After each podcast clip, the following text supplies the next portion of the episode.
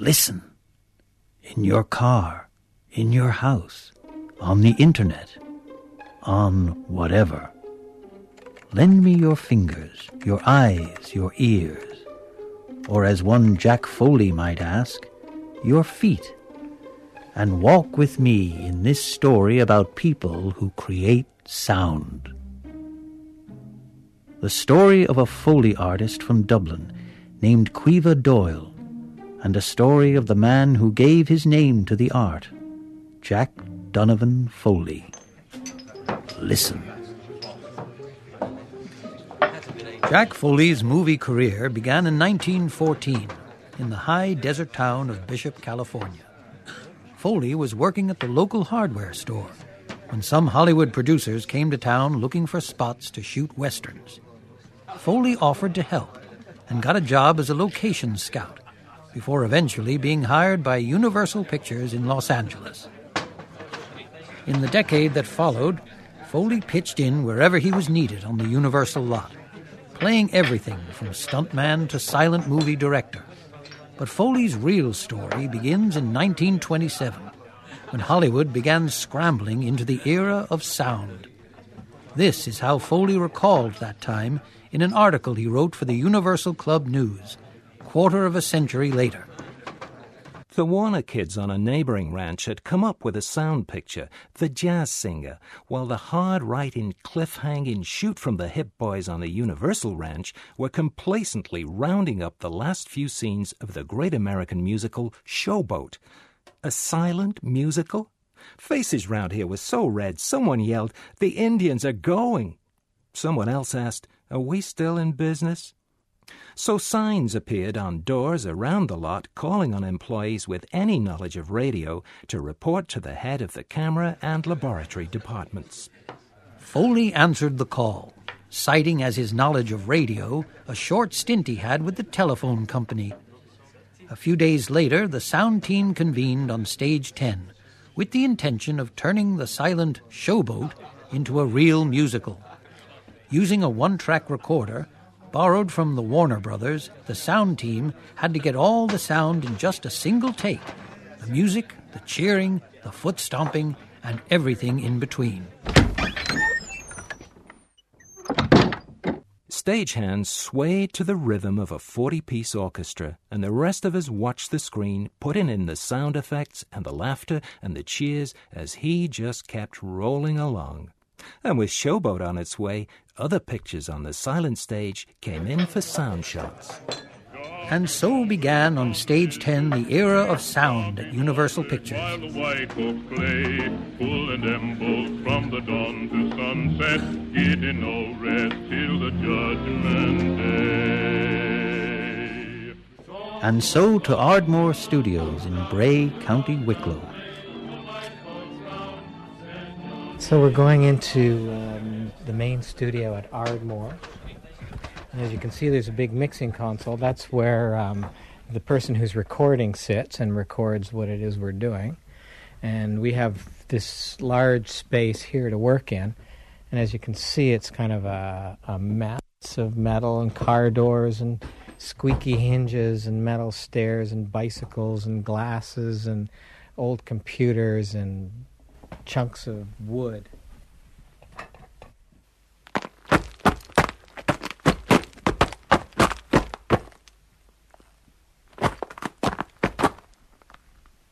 Okay, let's just check that back and see how that. Just going to take a scoop of hair gel out and uh, place it between my palms, setting up for this scene of the um, the egg coming out of the dragon, the female dragon. Caoimhe knows a lot more than she thinks she knows about Foley. She catches on very quickly, and she did catch on very quickly when she started training. She just took off, and uh, she's got what it takes to be a great Foley artist. The first thing I think uh, a Foley artist needs is to have a love of filmmaking, and Caoimhe definitely has that. Um, you also have to have a creative sense. You have to be able to make sounds out of objects that don't even relate to the sound you're making. you also have to have good hand eye coordination because we're watching the picture and we're making the sounds in sync with the characters on the screen. Foley is very physical. We're on our feet all day long. We're running and jumping and throwing objects around the room. Um, so you have to be in some kind of physical shape. And uh, in good shape. She's able to throw any car door that I can throw around. She can throw it around. At the moment, we're working on Reign of Fire, and there's a visiting Foley artist, Andy Malcolm. Um, he'll he'll chat himself, but uh, no introduction would do him justice. And Where is he? where is he sitting beside me? Um, and uh, so we're doing a 15 day Foley shoot on Reign of Fire, and we're coming to the end of our second week. we look at the film that we're working on sometimes on a television monitor and sometimes on the big screen.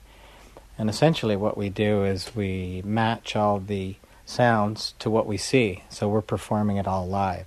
So right now we're doing um, individual characters' footsteps.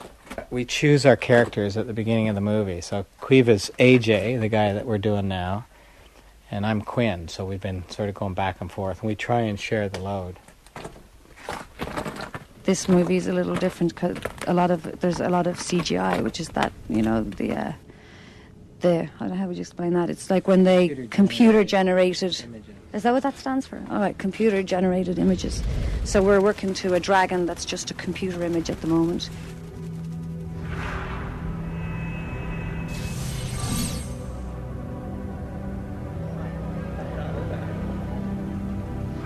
So it's it's difficult to um, to know beforehand what you're going to need to bring that to life, you know, to give it that extra element.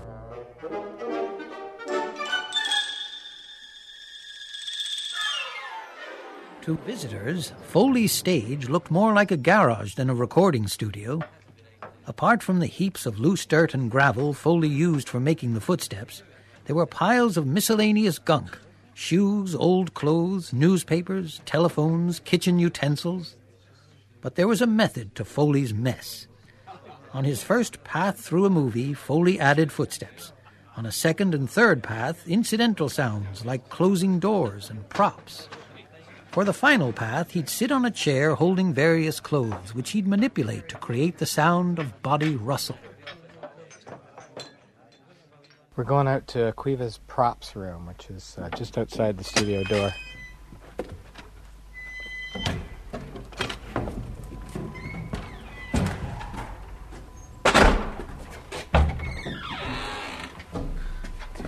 Um, so this is the prop room, and uh, right here we have um, these are some bullet uh, cartridges. Is that what they're called? Um, and they're I don't know what are they? They're about four inches long, fifty mil cartridges.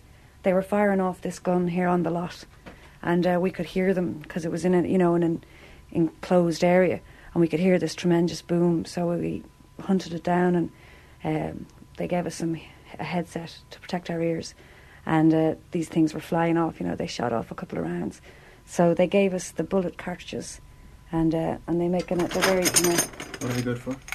well, we're we're going to use them in this movie when um, that same gun that we heard is actually featured in the film.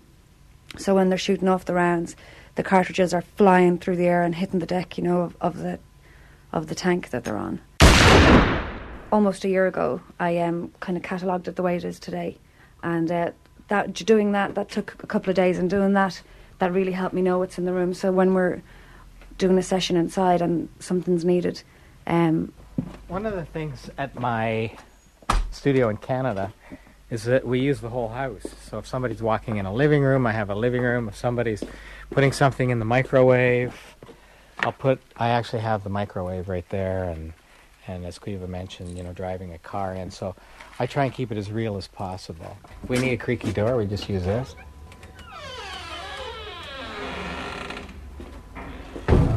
Metal stairs. The sound of metal stairs. So every Cut it out. everything you He's- cross has got potential, really. Going back into the studio.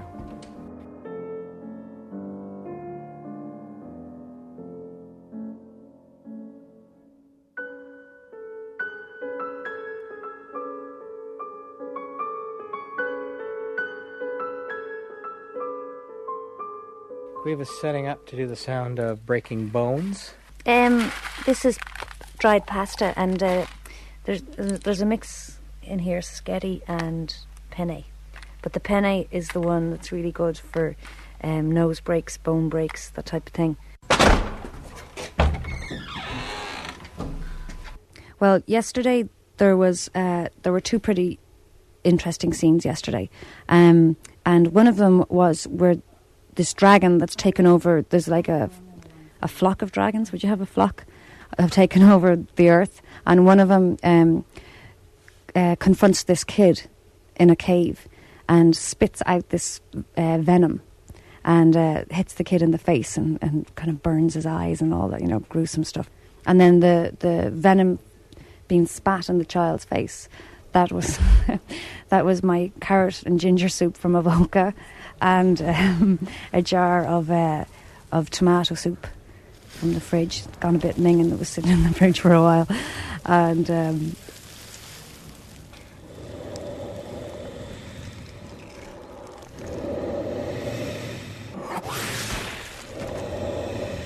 and um, paper mache. Um, there's another part where uh, the main character of the film. Can I give the names? Yeah. Sure. Okay. Uh, where Christian Bale pulls um, an egg, an embryo, inside an egg, outside, out of the female dragon, and he sticks his hands inside her, and he pulls out this big egg, and it's all goo and gunge, and uh, and then he just holds it. It's it's gross. So for that, we both myself and Andy, I got some uh, dodgy blue hair gel down in uh, the pound shop. This is the cheapest hair gel on the market. Euro shop shopper. Electric blue hair gel, and it's great for um, this type of thing. Um, you just take out a nice good dollop of it, and uh, put it in between your your hands, and sort of work it around and you can get varying different sounds. You can get kind of like the farty sounds and then the squelchies and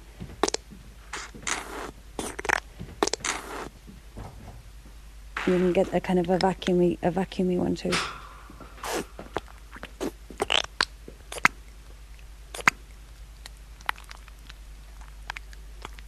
So yeah, good old goo.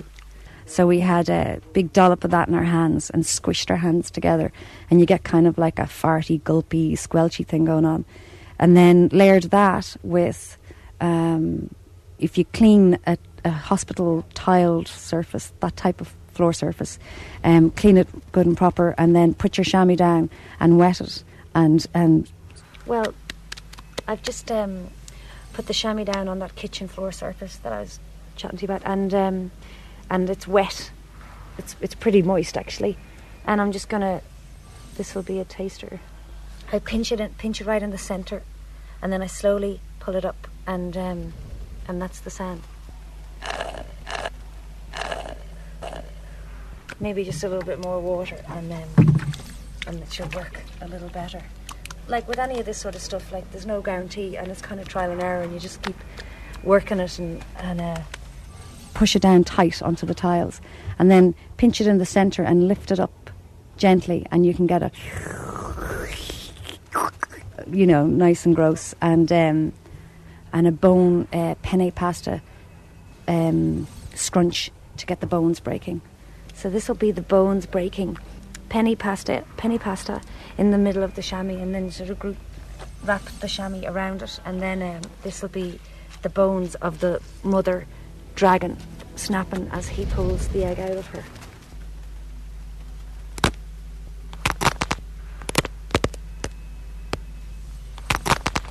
And all of those layers together, and it uh, it worked a treat. Yeah, watch this and listen to to what uh, the combination of the sounds is like.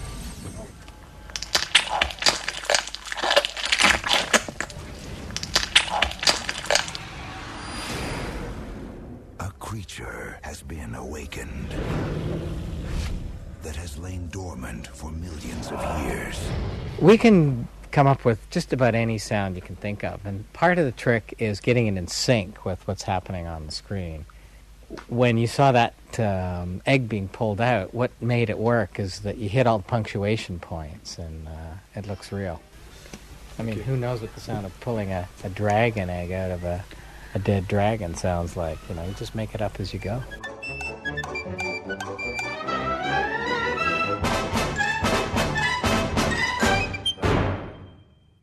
While hard sound effects like gunshots and explosions were still being cut from a library, Foley learned that he could custom make many sound effects with more subtlety on his stage.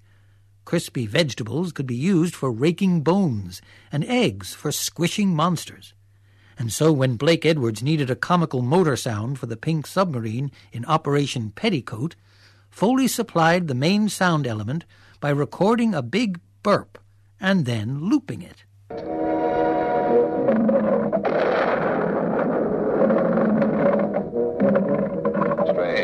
Still that number one engine. I guess they were never able to fix that. Listen. Well, my name's Alan Collins. I'm the facility manager of Ardmore Sound, and we're based on on the Ardmore Studios lot in Bray, County Wicklow.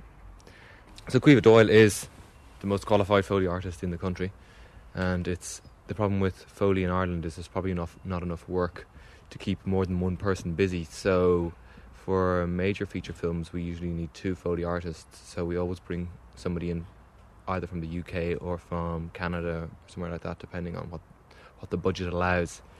Andrea King is this woman's name, who we bring in from the UK all the time. Andrea is great. She does lots of shows. They work well together. They kind of complement each other, I think.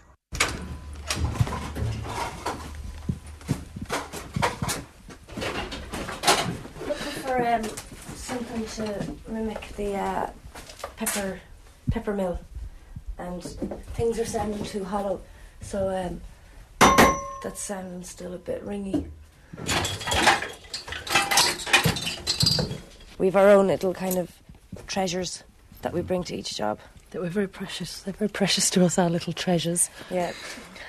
And we're very familiar with them, so there's no question of whose is who. I'll go back out.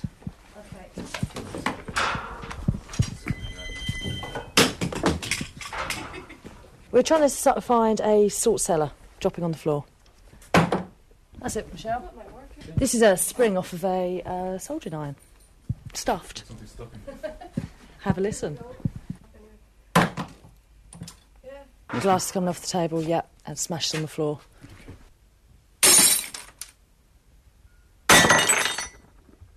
But there's bits of shards of glass up there, and the uh, see where we've taken out the the cubes. There's uh, bits of glass up there and wedged in from one scene in one film, where we got a sound mixer to uh, give it a belt, give a load of bottles a belt with a hurley, and he's from Cork and he gave it a fierce whack. It's John. yeah, and the glass went flying all up into the walls. Just down the road, there's a skip, and they've just chucked out loads of stuff, and we've filled the studio with hoovers and prams and exercise little machines, and yeah, so yeah, Well, definitely junk is our world.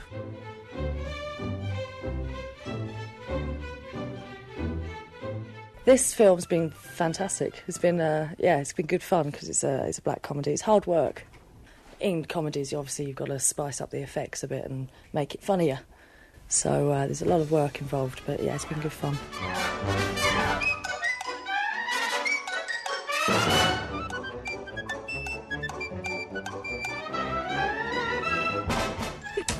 Few teddies, don't we? I'll just go out and get some teddies. So, here's a furry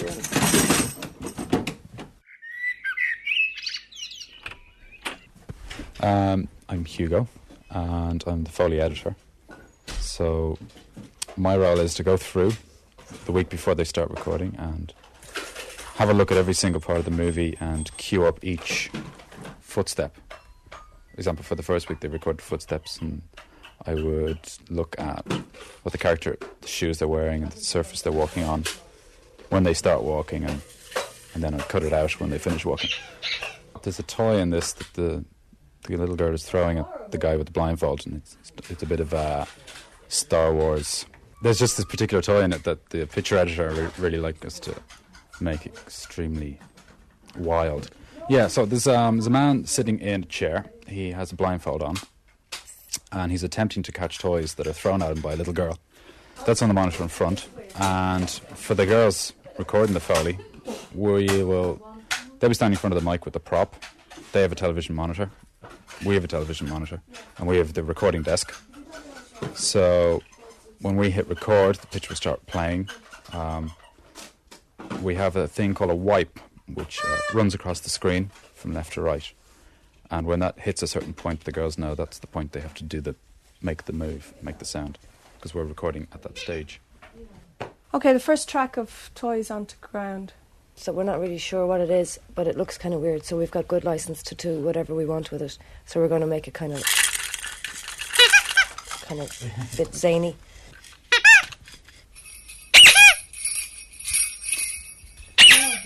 It's great. Yeah.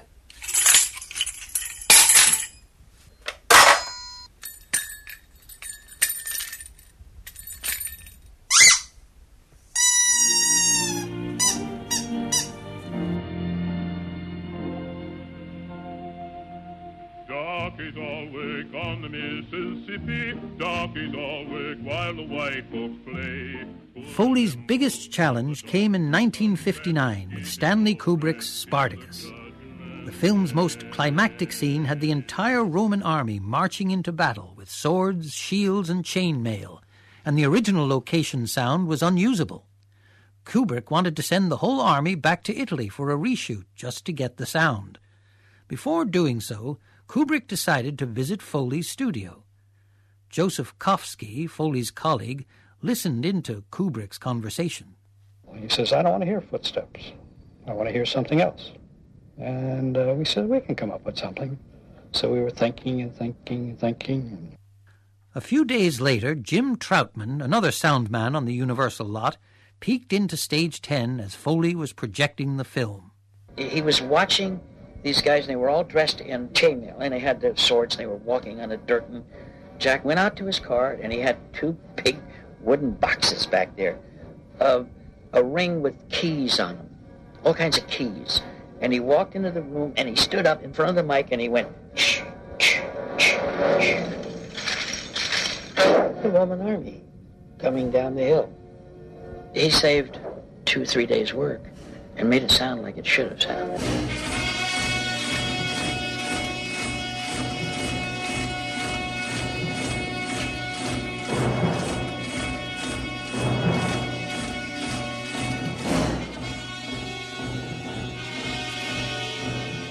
I don't think a lot of people hear what we do.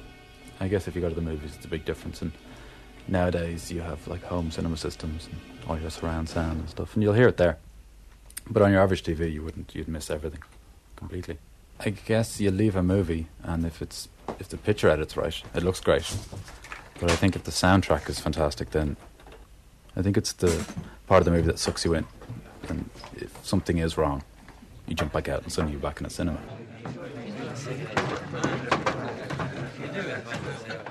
Yeah, we're in a bar scene at the moment. Um, just a few separate um, slurp tracks, and um, now we're going to do a background bar atmos. But it's a very quiet bar, so it's going to be very subdued. Yes. Although they don't really do crystal in bars, do they? Hand cut bled crystal made in Japan. the guy that trained me for a couple of years has been working for 17 years in the business. A great guy to be trained trained with, and that's where I picked up all the little tricks of the trade, and, and it got passed down to me. Like I said, you can't, you can't go to college. You you got to be trained by someone. You got trained by a Canadian Yeah. guy. Canadian for- fella, and he's been doing it about 20 odd years or something. But one of the oldest people who were doing it was Beryl. Beryl the Boot, her nickname is, and uh, she only just She's recently just died. Yeah, very famous to Foley. Very famous. She was she, she the oldest one, or was the oldest one? She was the oldest in England, yeah. She's been doing it for donkey's years. There's a lot of ex dancers that are into it, which uh, for the rhythm factor of doing the feet, they've got good rhythm. And a lot of you know shows have dancing in it. We've done some Irish dancing that Caoimhe's had to uh, teach me the one, two, three step of the, the Irish dance. We're in the back of a van, so we're doing interior van. It's a real messy van, and we're trying to make it rattle. I've got a suitcase in my hand, I've got a car door, and we're going to make it rattle. Well, this is um, a Conor McPherson film called The Actors. And um, you might know him from I Went Down. That was another one of his, very funny. And um, this is uh, another comedy uh, with three main characters are Michael Gambon and Michael Caine and uh, Dylan Moran, our own Irish fella. And um, and it's hilarious. It's brilliant. So it's the sound that they need for this type of film is uh, over the top. They said ham it up, you know, because they wanted kind of animated. And when you see the characters um, in it, you can see there's loads of license to go OTT. There was a skip on the lot um, yesterday, and uh, Doug Murray, who's the supervising sound editor, uh, pounded on me as I got out of my car, and he was like, "There's a skip full of goodies up around the corner." So we went up, and all this gear, not the wheelchair, but all that other gear there, that lovely Hoover and bits and this, were just in it. So we, we were in in the skip pulling stuff out. Monday morning in the skip. it was great.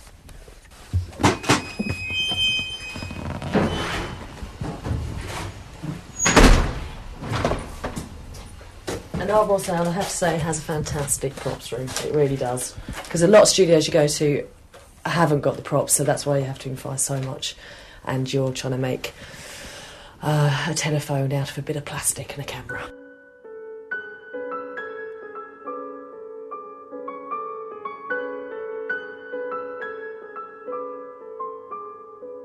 But I mean, look at this. Sound has a great den here full of everything.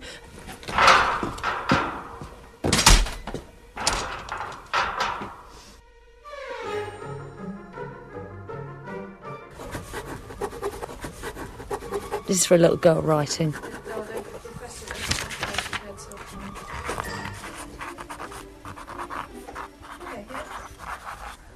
So improvise. Paperclip. And these are the secret secret foley sort of side of the secret foley that, that foley artists don't like sharing. Obviously I don't mind, but there's a lot of there's a lot of foley artists that, you know, keep their tricks to themselves. Because it's their job. Catherine Clark is Jack Foley's granddaughter. We all have very fond memories of him. Um, my generation is lucky enough to have known him. Our children did not. So we have kept his memory alive. We all have pictures. I have saved uh, articles, clippings of not only of him but of the Foley work that is being done today, and put together a rather large-sized book right now. It's it's like a phone directory, something I can Xerox, uh, and have given out to many people in the studios as well as the family. So we've kept it alive. Um, also with the the Lifetime Achievement Award, we've kept his memory alive. That was uh, what 1997. Uh, he was acknowledged. I have a lot of fond memories that continue. Um, it was supposed to be the secret of the movie business. You know, that was one of the things they didn't want people to know went went on behind the scene. They wanted people to figure it was just part of the movie, the magic of movie, as it were. Um, until, but ten years ago, uh, I was taking a tour at Paramount Studios with a friend who was visiting, and met two fellows who were standing outside of the Foley soundstage there. And I went up and introduced myself, and I said, "You know, you fellows, are you Foleymen?" And they said, "Yes." And and I said, "I'm Jack Foley's granddaughter." And these guys got so excited. They didn't know that Foley was a person. They thought it was a machine. They had been doing Foley, but they did not know that it was actually a person. And now he is acknowledged, and I'm sure he's up in the heavens smiling, but he would have been embarrassed had he been down here because he was, as much as he loved the business, he was pretty pretty much of a simple man, a quiet man, and he didn't like a lot of recognition. He liked um, he enjoyed seeing other people, but he didn't like to receive it himself. Foley was gone, but not forgotten. Joseph Sokovsky. So eventually, what actually happened, just like a drop in the water, that ripple effect went out all over, that all of a sudden everybody's doing it. Now they call it Foley. Let's go on a stage and do Foley. Well, a lot of the Foley sounds that we make um, would be hole filling, you know, and uh, kind of just the regular sounds that need to be replaced and nothing very exciting or, or that. But occasionally we get to make some sounds that will add another level to the soundscape. Um, and uh, give it a little bit more, you know. This is a this is a little trick that we use for car tires screeching around corners and robberies and stuff, you know, get the getaway car. And um, so what it is is you just you pour some water on the uh, hospital tiles here that we have, just your kind of kitchen tiles, and you get your hot water bottle, hot wally wally, and um,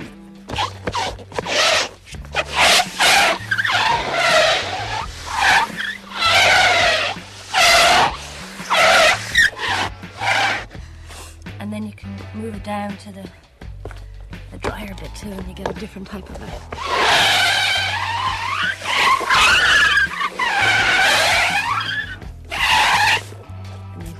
sorts of fun. This is as old as the hills, this one, and uh, every car chase you've ever heard has been a hot water bottle on kitchen tiles. But um, we're so accustomed now to hearing that that if it's not there, the director will go, "Where's the screeching tires?" Or you know, because. But it's uh, but now you all know you we've been tricked for years. For years to come, Foley's name echoed through Hollywood's back lots, eventually becoming synonymous with the craft he helped to develop. A just recognizance, considering that for his 33 years on Stage 10 and some 5,000 miles walked for the stars, Jack Foley never received a single on screen credit. Then again, you weren't supposed to know he existed.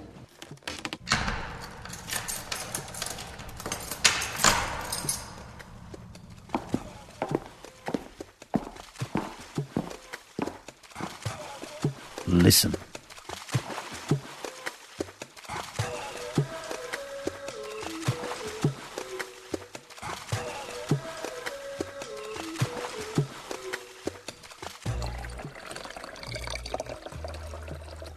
This is uh, the the water reward at the end of a, a thirsty day, a busy day.